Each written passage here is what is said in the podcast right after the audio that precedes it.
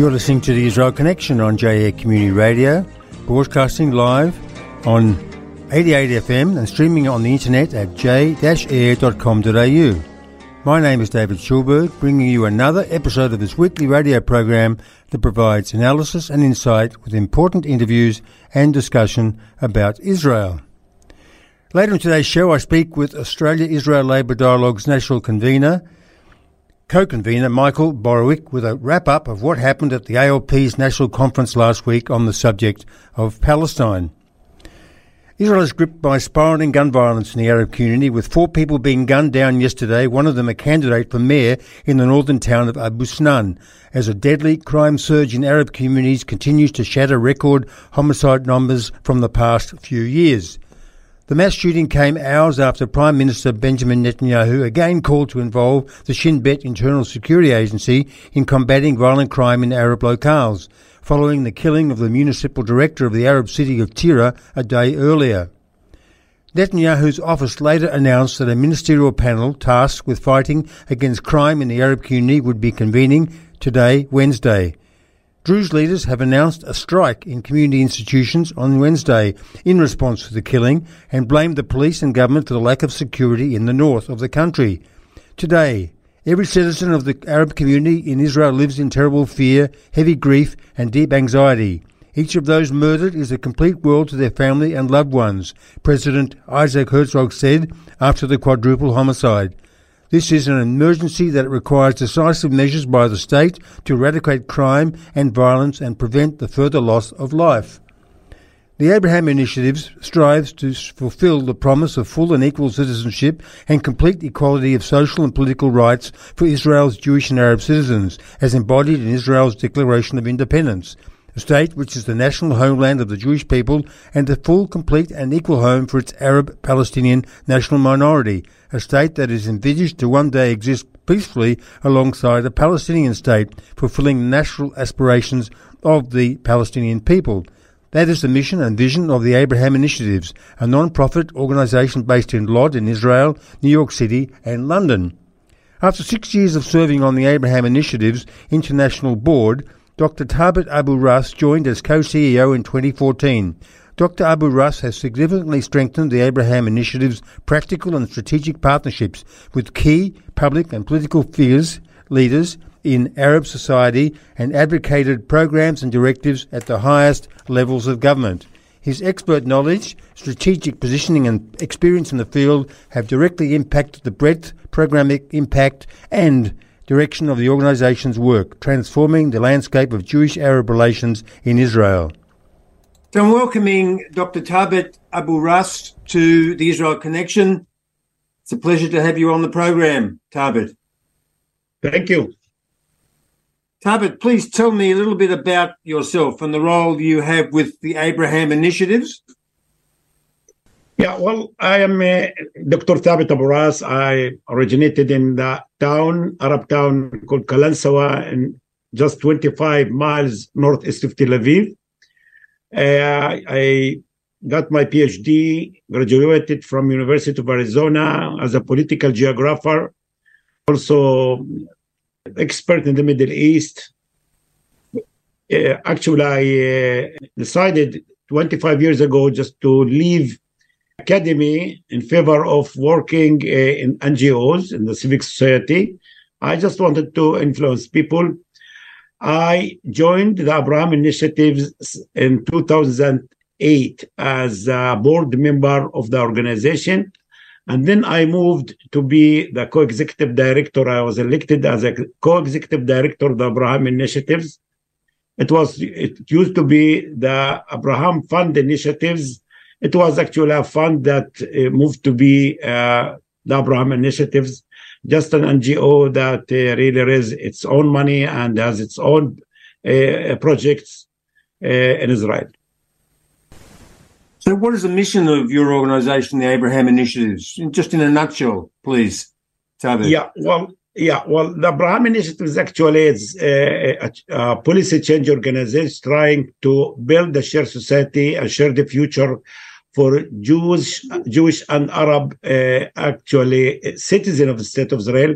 We don't have anything cross border. It's a Jewish Arab organizations in terms of uh, staff, leaders, and lay leaders. Our mission is uh, to build uh, actually to promote equality and integration between Jews and Arabs uh, in Israel. So, since a couple of years ago we uh, had the Abraham Accords, has that had any influence upon uh, your organization or does it cause any confusion? Well, yeah, it's causing uh, some confusions. Uh, we, we, all use the Prophet Abraham name, and uh, nothing. We have nothing to do with the Abraham Accords of uh, the United Arab Emirates and other states with Israel. We welcome uh, any peace between Israel and the Palestinians, any peace between Israel and the Arab countries, but we have uh, actually we are concentrating and working inside Israel uh, with the Arab and Jewish citizens of the state of Israel. Again, we don't have anything uh, across border. So you don't deal with um, Arab Palestinians in uh, any of the territories? No, not at all. Not at all. Now, I uh, noticed that a couple of months ago you addressed a crowd protesting against judicial overhaul in Israel, which has been a burning issue for uh, quite uh, some time now. Uh, why are you opposed to the judicial reforms that are being considered? Well, I believe that the ju- judicial reforms from the first day we said it's about expanding the Jewishness of the state and its democratic values. And I think that the judicial reforms, as uh, suggested, with uh, today with over one 220 different uh, bills, introducing bill, new bills, articles. It's actually it's an attack on minorities. We believe that when Israel is becoming less democratic country means less equality, and we are trying to promote all the time equality between Jews and Arabs in the country.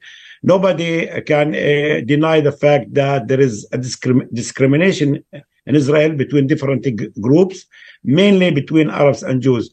So uh, honestly, I went there. I was invited to talk about specific uh, uh, topic, which is crime and violence uh, within the Arab community and combating crime, uh, crime and violence.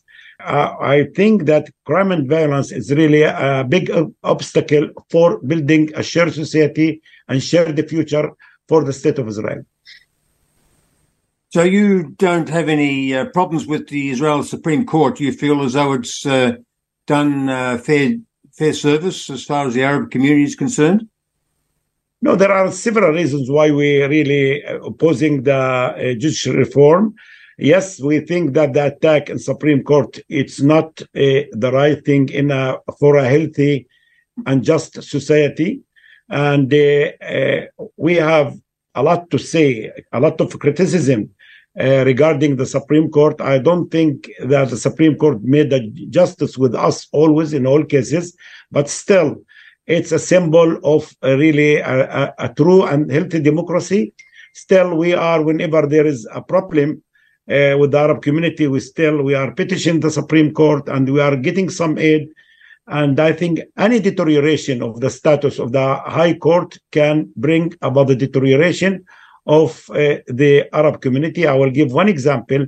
Well, we see that one of the uh, bills that introduced right now is just uh, trying to give the power of deciding uh, for political parties to run in the coming Knesset for the National Election Committee. So uh, just imagine that the National Election Committee can decide who's going to run from the Arab community or not we saw in the last at least the last decade that in many cases the national election committee did cancel uh, they didn't give the uh, access to some the national arab party for example. And each time the national arab party Balad did uh, uh, petition the supreme court and each time the supreme court allowed the national party to participate in the election. So there is a lot of benefits in terms of the issue of democracy, it's really, we can talk about half full glass of water. And we don't want to lose this half uh, full full half glass of water. We can lose it if this uh, actually actually judicial reform is approved. Okay, I didn't want to go into uh, the judicial overhaul program in, in great detail, but I just wanted to catch your, your views as we've just heard. What I would like to go through now is uh, the initiatives that drive your organisation that are listed on your website. And I'm listing them now as I speak uh, building safe communities, uh, supporting shared cities, pursuing education for a shared society, making media a shared space, and advancing policy in the national arena. So let's go through some of these. The first uh, cab off the rank is um, building safe communities. Now, this is uh, obviously uh, a very important one uh, because those protesting the judicial overhaul program of the Netanyahu government are not the only ones who have been taken to the streets lately. A week ago, some 5,000 participants rallied in Tel Aviv carrying 140 caskets representing those killed since the beginning of the year, accusing officials of ignoring Arab on Arab crime.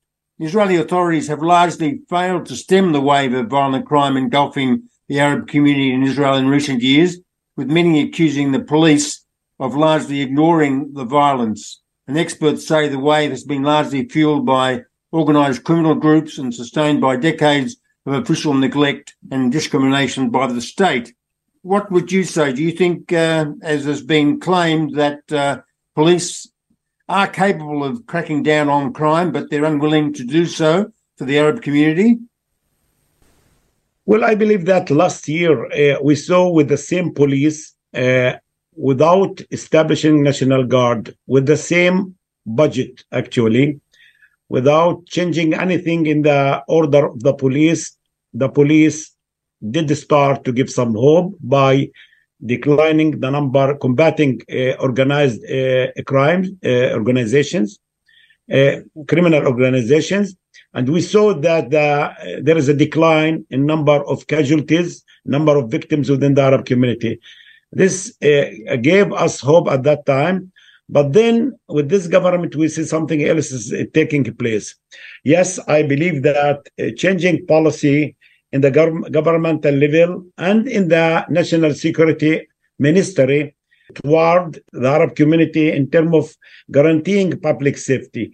I cannot really say that everything happened in the last year, but because there are deep causes for the crime and violence, so we need the government to take the right decisions. And we saw that the last government started uh, allocated a huge budget to try to bridge the gaps between Arabs and Jews, actually to to deal with the deep, deep causes of the crime. But also we need the police. The police, without building a trust with the Arab community, it's not going to work. It's very important to build a trust. There is a is a rift, a, a deep rift between Arab community and the police. I think that the Israeli police right now is weak and has different policy. It's uh, shrinking in number of uh, police personnel. Much of the police forces really working in the occupied territories in East Jerusalem and not in the uh, Arab towns. Uh, we saw last year really a lot of police patrol and we felt a little bit of uh, safety. Now something else is happening within the Arab community Arab community, Arab towns is kind of exterritorial within the state of Israel. We don't see the police that mu- that much. So we would like to see the, the police is working hard to chase organize, uh, crime organizations, but also with, we really would like to see the government is investing more and more in the Arab community and not to marginalize, alienate, and discriminate against the Arab community as it's happening under the current government. Uh, you uh, heard uh, about the Smotrich move of freezing some of the money allocated for the Arab community. I think it's a kind of declaring war in the Arab community. We need this money. We need to, to bridge the gaps between and uh, between Jews and Arabs in the country. We need to develop economically Arab towns. After all, we are citizens of the state of Israel we are paying taxes and we entitled to the same rights like a Jewish people. This is not happening. But if I am already mentioning that, I believe that we, the Arab community, uh, actually uh, should take more responsibility, should be more active, and we should cooperate. I believe that the Arab community, the government, and the police should cooperate more and more to crack down in the uh, this issue. And uh, again, there uh, the, the the big issue uh, that Arab community is becoming exterritorial within the state of Israel. The illegal weapons is everywhere. You can purchase uh, illegal arms everywhere. Nobody care about this issue. So we really need a lot of help from the government. And all in all, I would say the police is in charge of guaranteeing safe community, so safe personal safety for everybody in the country. There's a problem I think you might have hinted at. There's um, a lack of trust uh, from a number of uh, people in the Arab communities uh, about the police. It's not just a question of yeah. police numbers. Yes, actually, the issue, issue is trust. It's really issue. Uh, we are in the Abraham initiatives. We are conducting from time to time surveys to ask people about the degree of satisfaction from the police. I know that it's a problem almost all over the, the world. It's in all countries, especially in deeply divided societies. Uh, the issue of the police is real issue, a very sensitive issue.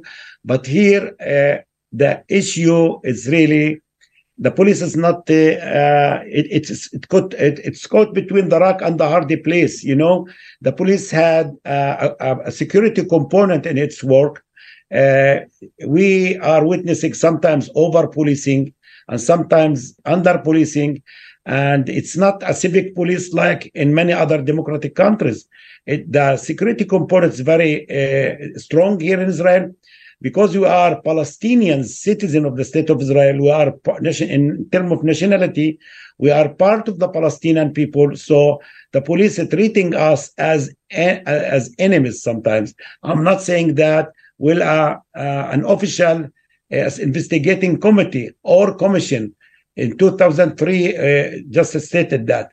So we have to build trust. Uh, the police should work harder to build trust, and the best way to do it is just to reveal more and more to work harder in chasing uh, uh, crime organizations and to bring about lowering the number of victims of crime and violence within the Arab community.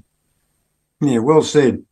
So, moving on to your initiative of uh, supporting shared cities, your co-deputy CEO of program, Shahira Shalabi, was involved only a couple of days ago in a webinar on the topic of mixed cities in Israel, held in conjunction with Americans for Peace Now. Unfortunately, I missed it. Hopefully, uh, it might be uh, made available as a as a YouTube recording. But uh, nowhere do Jewish and Arab citizens live in closer proximity than in Israel's seven mixed cities. Despite the potential for friction and conflict, these communities offer unique opportunities for collaboration and partnership. And I understand that for the first time, the 2018 municipal elections in Israel resulted in Jewish Arab City Council coalitions in every mixed city. Your organization launched the Shared Cities Initiative to ensure the success of these nascent political partnerships.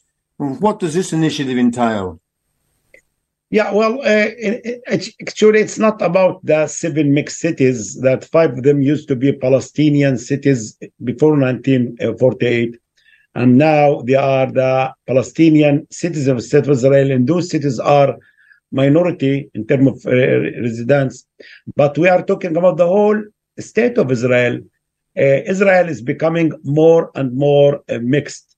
It's very small in terms of geography, and now in the last uh, decade, following the a lot of investment that went to the Arab uh, community, and we see that a middle class, the Arab middle class is expanding and actually immigrating, moving to Jewish cities.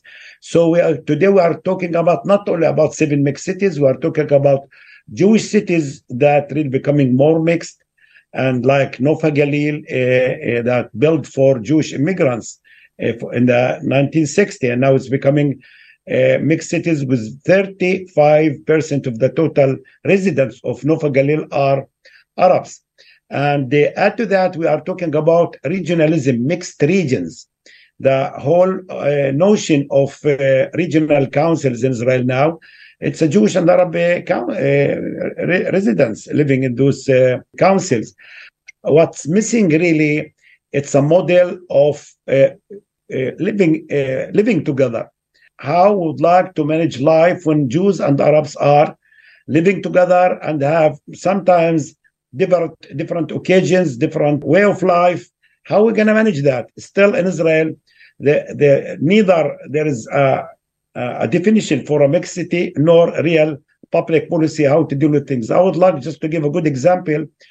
Four years ago, the Yom Kippur, the Jewish, uh, the holiest Jewish holiday, okay, overlapped with the sacrificing Muslim uh, day of Eid al-Adha, where Muslims supposed to uh, actually sacrifice and uh, slaughter a lamb and uh, just uh, have a lot of fun, uh, fireworks, visiting friends and relatives. In the same time, Jews have to stay to, to fast and yes. and stay in synagogues. Now, imagine the life of Jews and Arabs living in the mixed city of Lod. They are uh, living in one uh, four-story buildings, Jews and Arabs together. Which policy we should dictate there? Arabs uh, have the right just to celebrate their own festive, their, their holiday, and Jews have to get a lot of respect for their holiest day. So we managed actually uh, at that time to suggest to the uh, mayor of Lod to, conduct certain policy, a compromise policy. We invited the rabbis, two rabbis, chief rabbis in Israel. We invited uh, Arab and Muslim Qadis and the MKs, and for a joint call for um, mutual respect, for tolerance, and th- this is really past great. Now, in our actually project, we are looking for a model how to run an equal city how we are making a mixed city a shared city. How jews and arabs can live in one city in equal foot without discrimination. Now we see in lod for example there is uneven development. We see that jewish uh, neighborhoods are flourishing while arab uh, neighborhood neighborhoods still without um, uh, master planning. We are trying actually, first of all, to bring Arabs and Jews to talk with each other. We are pushing for uh, uh, Arab Jewish coalitions in the uh, local uh, level, in the municipal level. So this can be a model for a shared working or political partnership in the actually in the national level. We are trying to learn from the experience of other cities around the world how Belfast in uh, the Irish, uh, North Irish uh, city of Belfast, Catholic and Protestant, how they deal in such occasions. So, for the bad and for the good, we are trying to learn from the experience of other nations. This is why last year we took a, delegation of Jewish and Arab counselors from the mixed cities to Belfast to learn from the experience of the Irish people and so uh, we are about building a model of how to run an equal and shared city uh, in Israel. Well, that's uh, very encouraging uh, what you're just telling us there, uh. Now, moving Thank on you. to your initiative of education for a shared society, one of your principal initiatives is to encourage cooperative education by building partnerships between Jewish and Arab schools. You've had the experience of being a co-chair of the board of the hand-to-hand schools in Israel. Are these uh, schools uh, an example of what uh, is the type of uh, positive interaction that you would like to see between uh, Arab and, and, and Jewish students in schools? Well, we are trying to make our efforts in, in a very uh, segregated segregated education system in Israel. It's not. It's about different education system between Arabs and Jews, different education streams in Israel. There are five of them, five different education streams.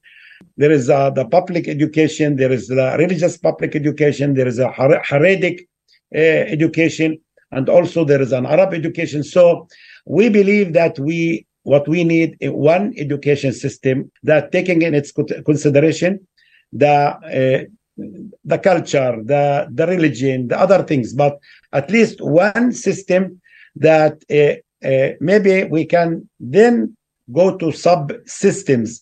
But right now, the, uh, the education system and the segregation education is bringing about a total people don't know each other.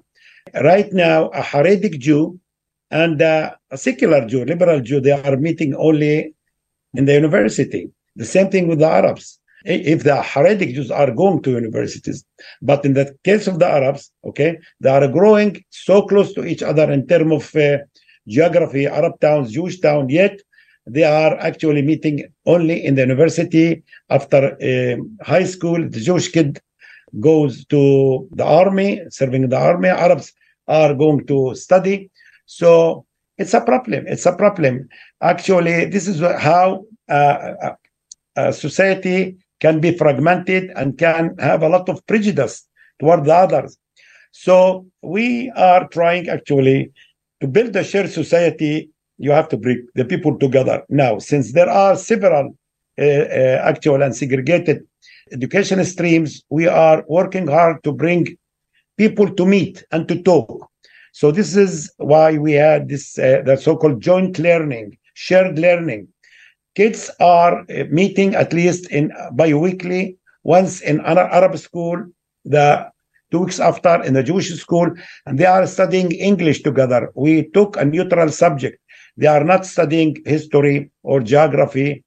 They are studying English together and they uh, uh, taught by two teachers, a Jewish and Arab teachers together. This is one way to try to bring kids together, but actually there is a hand in hand that you mentioned, and I, I used to be co-chair, uh, co-chair of the board of Hand in Hand for several years, and we believe that you cannot build a shared society without bringing Arab and Jewish kids to study together. So, would like all the time we are pushing to promote uh, kids to meet and to talk and to eat, to know each other. And now, hand in hand, it's, it's a model, only one model of uh, uh, shared learning. And uh, I'm happy that hand in hand is there just to teach everything, including the narratives. The Palestinian narrative and the Jewish narrative, Zionist narrative is just a great. This is why people can know each other.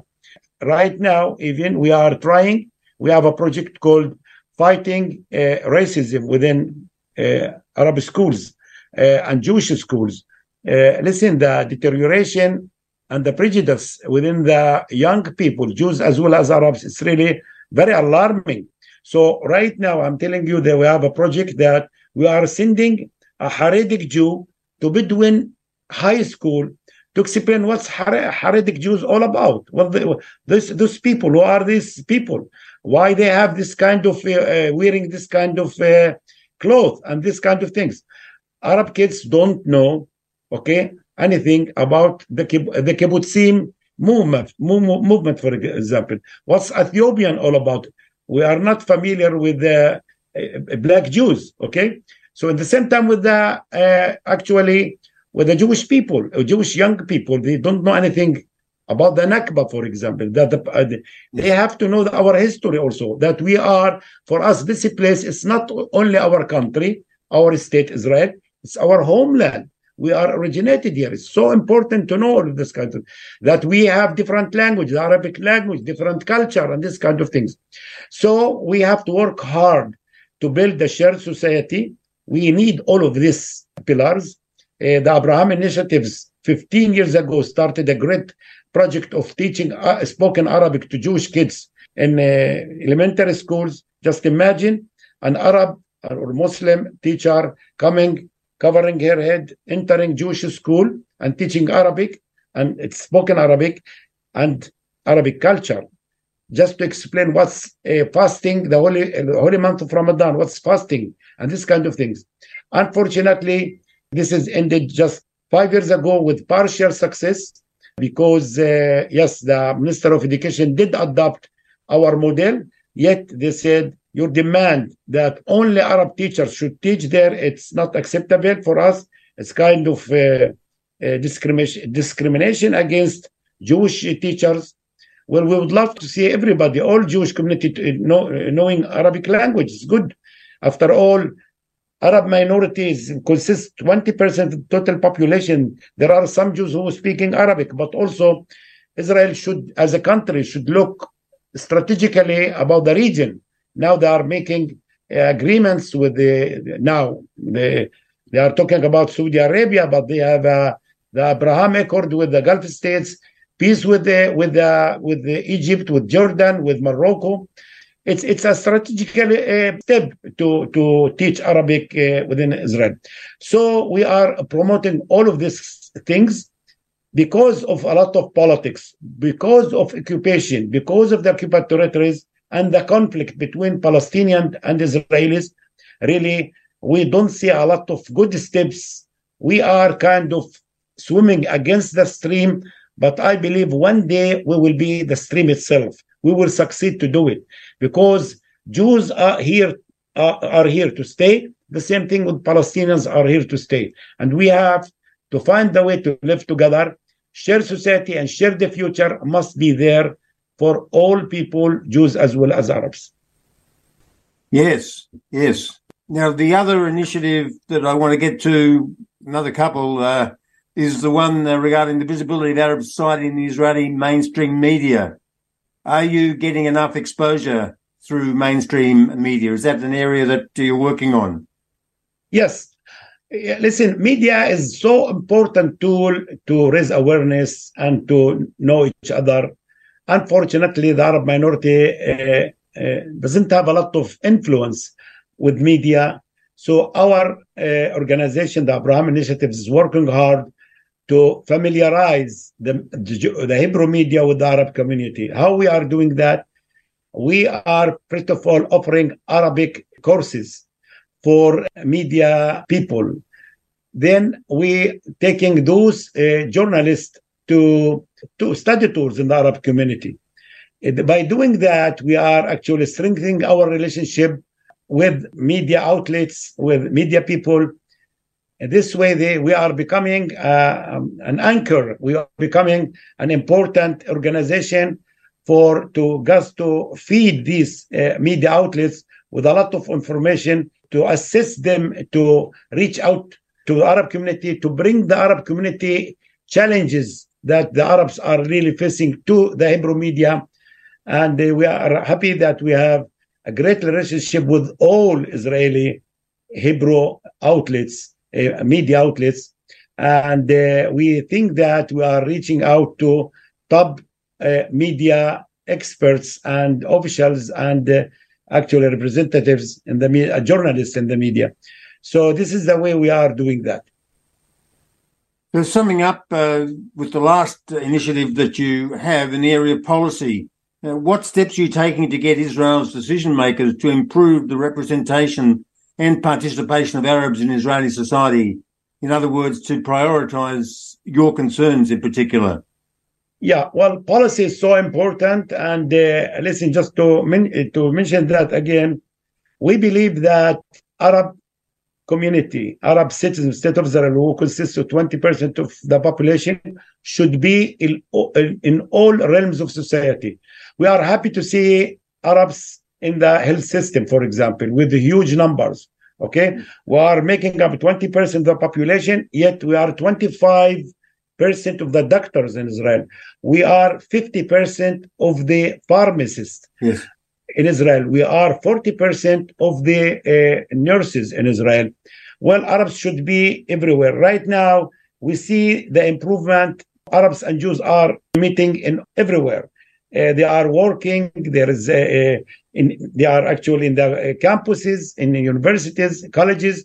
We see Arabs and Jews are meeting in the public spaces, in uh, uh, in workplaces.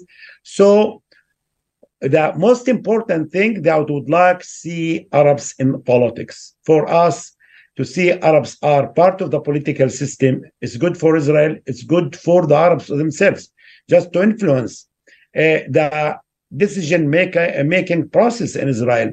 This is why uh, we are encouraging Arabs to participate in the election and to turn out their votes uh, in the election day.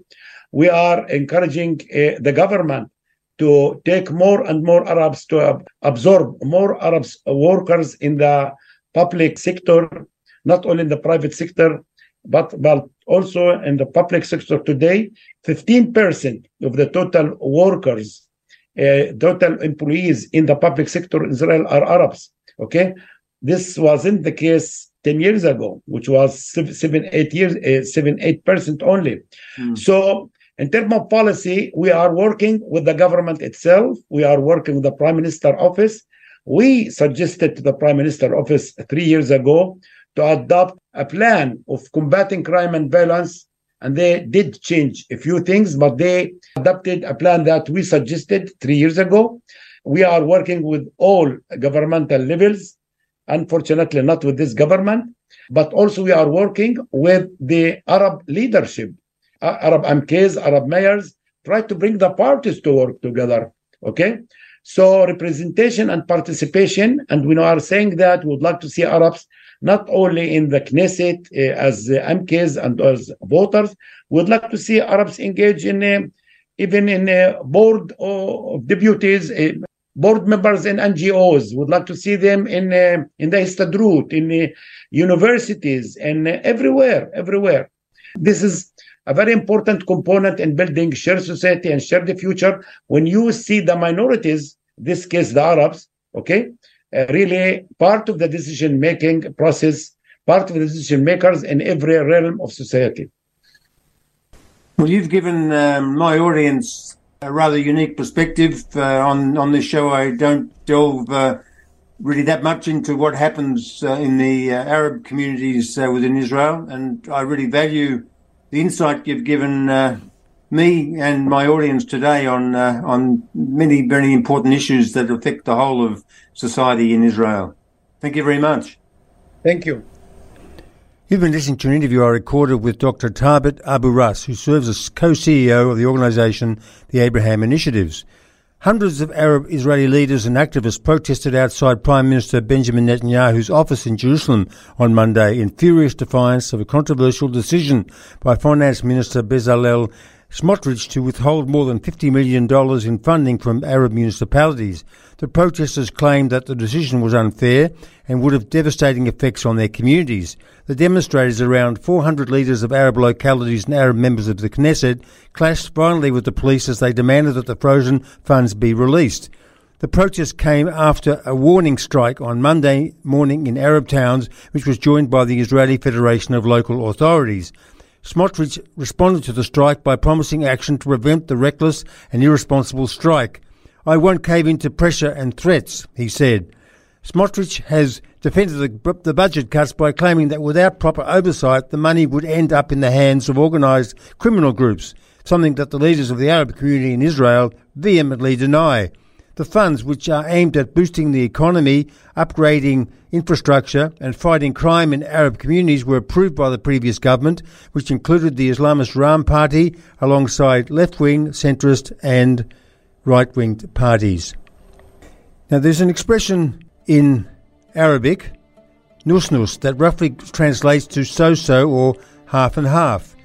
It's also the title of a track by 28 year old Noam Turieli, a Jewish Israeli hip hop artist from Jerusalem, whose debut album is being released this summer in Israel. There are many songs that mix both Hebrew and Arab lyrics, but Surieli says that they usually miss the point. People end up learning only the verses they understand and ignoring the rest. Therefore, Surieli is trying something different. I wanted to make a song that you cannot ignore the other side, he said. So I do a line in Hebrew, a line in Arabic, and it's not a line in translation. He explained that each line is a continuation of the song that can only be understood in its entirety if you understand both languages. And this is the point of the song, he added. If you don't understand both languages, you can't understand fully what's happening in your own country. If you don't know how to talk, we won't stop being afraid, he raps on the track. His video was shot in Jerusalem's old city. But Surieli's Nus Nus hasn't come without criticism. Some people have attacked him online as a naive lefty. He said, though, that he doesn't let it bother him. I'm not talking about is the Israeli side wrong or the Palestinian side wrong. This is not my job to preach to people what to believe, he said. My job is to do good in this world, and for me, telling them, yo, it doesn't matter which side of the conflict you're on, you need to learn to speak with the other side. Surieli said this dawned on him during his mandatory army service when he served in the Israeli occupied West Bank and found himself face to face with Palestinian civilians. It was then that he realized that speaking to each other is the only way for the two sides to ever learn to live together.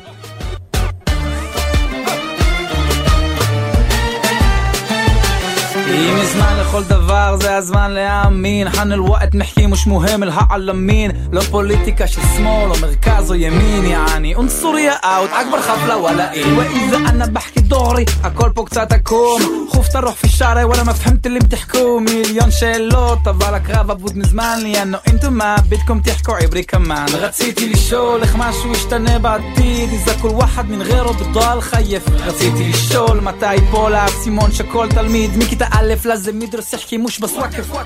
Now, my next guest, a committed unionist and former ACTU Assistant Secretary Michael Borowick, is co national convener of the Australia Israel Labour Dialogue. In my interview with him, we review the outcome of discussion about Palestine that took place at Labour's national conference last week. I welcome you, Michael Borowick, to the Israel Connection on JA Community Radio in Melbourne, Australia. Good to have you on the program, Michael. Thanks, David. Thanks for having me. Now, Michael, you're associated with a body that identifies itself as the Australia Israel Labour Dialogue. Could you please tell the listeners a little about your organisation? Sure, David. Happy to do that. Well, the labour movements in Israel and Australia have had a quite a strong bond since 1948. Labor was in government, obviously, when the partition plan was devised, and Dr. Evatt was the general president of the UN General Assembly. Those bonds have continued since that time through every Labor leader in Australia. Of course, the, the connection was particularly strong during the period when Bob Hawke was the federal president of the ALP and uh, president of the ACTU, and he was a frequent visitor to Israel and had extensive networks and, and connections to the labour movement in Israel, both in the trade unions and in the political wing, the Labor Party. You promote dialogue and build international solidarity, and you don't just focus solely on the uh, Israeli Arab conflict, which today I actually prefer to call the Israeli Palestinian conflict. I think it's kind of changed its complexion a bit. Yes, that's right. We don't have a view about the conflict, nor are we uh, restricted to it. I find when I introduce labour activists in Israel and Australia together, it doesn't take very long for them to realise that uh, how much they have in common, whether it's about social justice or other policy considerations. Uh, we have a lot in common with um, our Israeli counterparts, and it's a great conversation.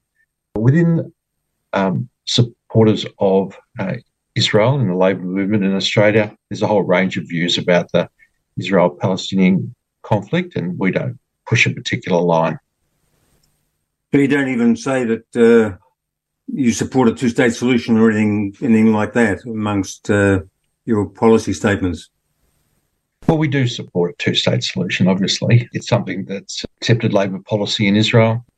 It was uh, Labor governments in Israel that uh, reached the, the Oslo Accords, so um, we're very much in favour of the two-state solution. But of course, it's up to Israel to decide. It's it's not something yeah. that we can decide in Australia. It's um, we're not Israeli and uh, we don't live there, and it's something for Israel to to determine the manner it sees fit.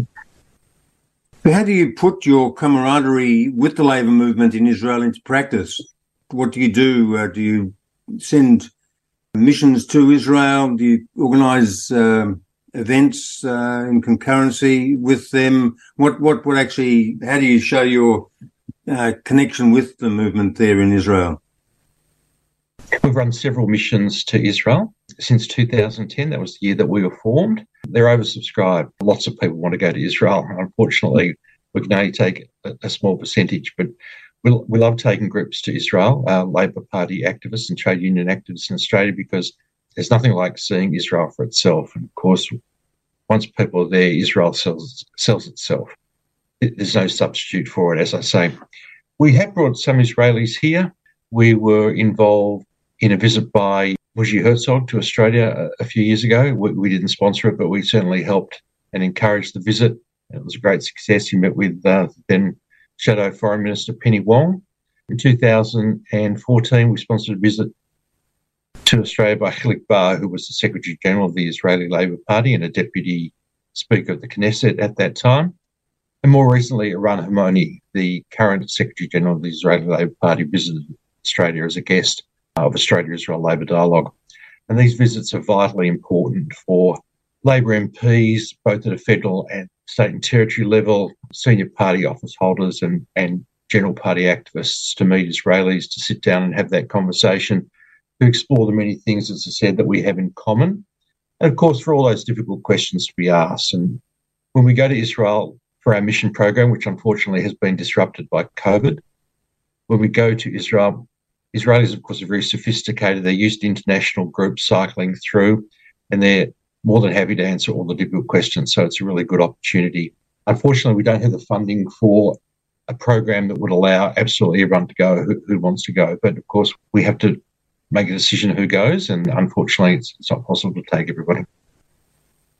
Just tell me, with the diminishing strength of the labour movement in Israel, uh, certainly in, in, in, the political sphere, has that had an impact on uh, your relationship with the movement in Israel?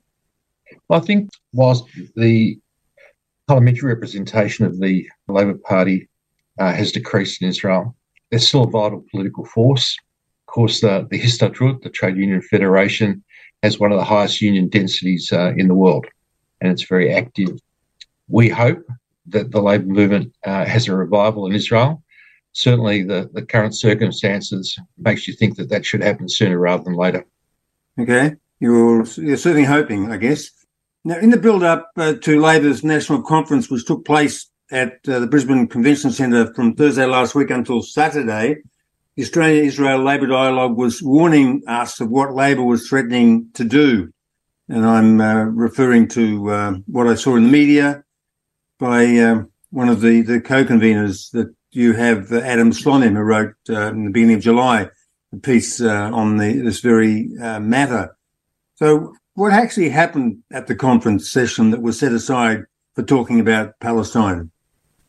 Well, the debate was really about if and when a, a Labor government should recognise Palestine as a state. I think a really sensible outcome was uh, achieved at the conference, where it's left to the government uh, to decide uh, the timing of any recognition. That was the position of the Prime Minister, that was the position of the Senator Wong, the Foreign Minister, and it's a position that I think uh, was the was the best outcome. It's not really for anyone else other than the government of the day who's in the best position to assess all the information at hand, have that vital dialogue with international partners and with the participants or those directly involved in the conflict.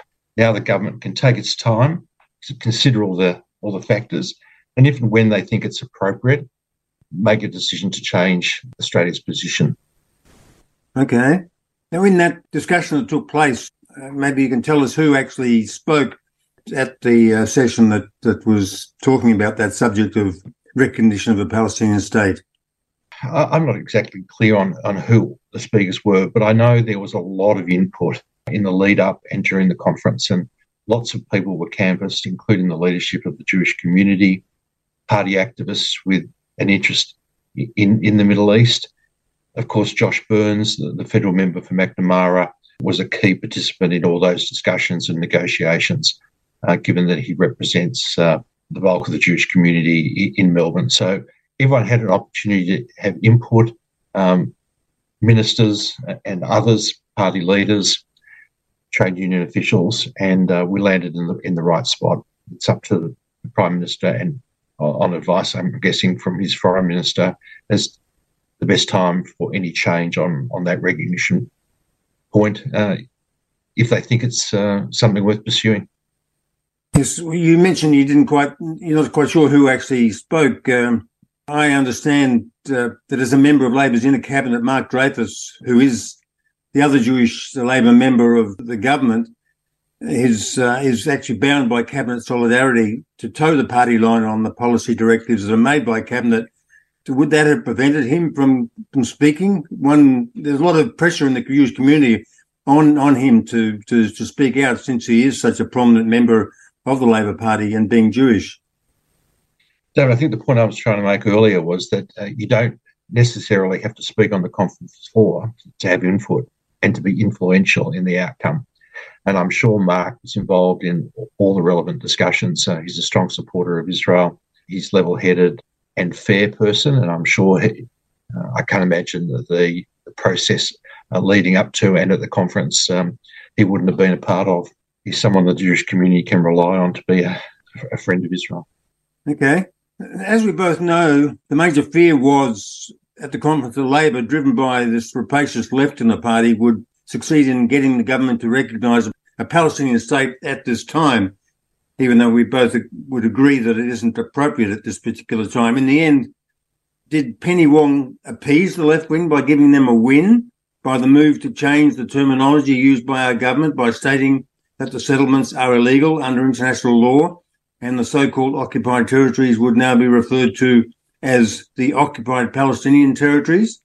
David, I think it's more sophisticated than that. Support for Israel is not limited to any one faction, and nor is opposition to Israel limited to any one faction.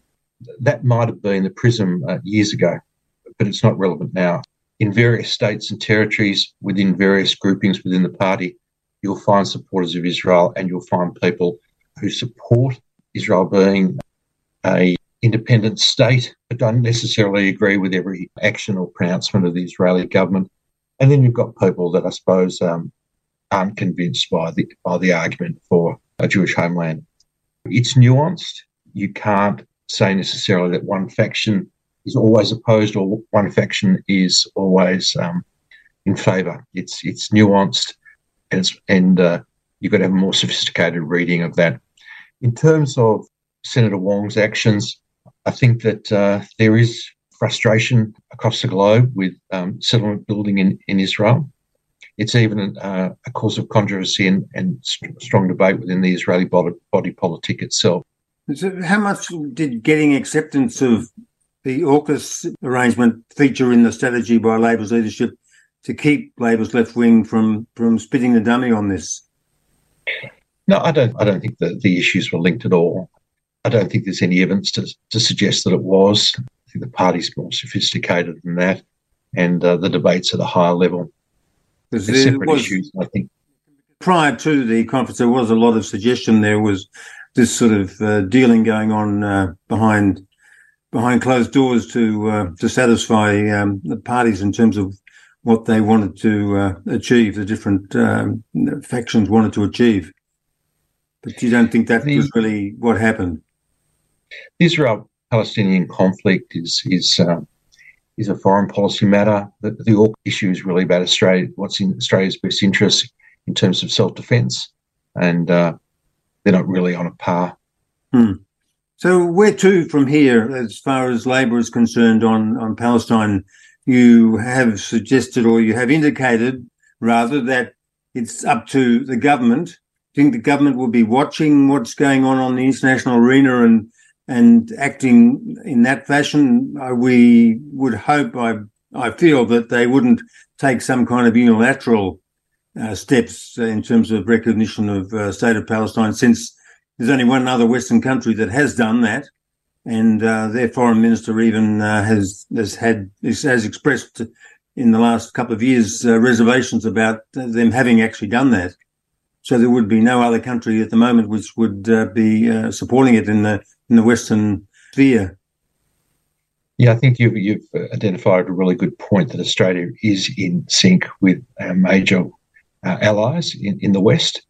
Let's hope that Australia continues to, to, to be in step with our, with our major allies. And I expect before the government did, if the government was to make a change, they'd do that in consultation with our allies and, and partners.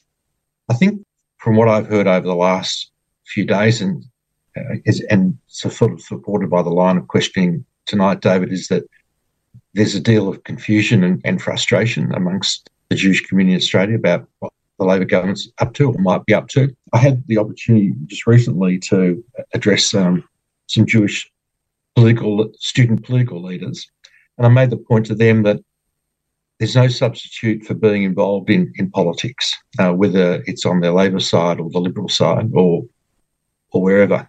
Israel needs supporters in all the political parties in Australia. One of the great things about Australia is that support for Israel is and always has been a bipartisan issue. And people who feel that perhaps Labor isn't doing the right thing by Israel should get involved in the ALP, join up, have their say, put the arguments forward, be part of the debate, part of the movement. Armchair critics don't really help much.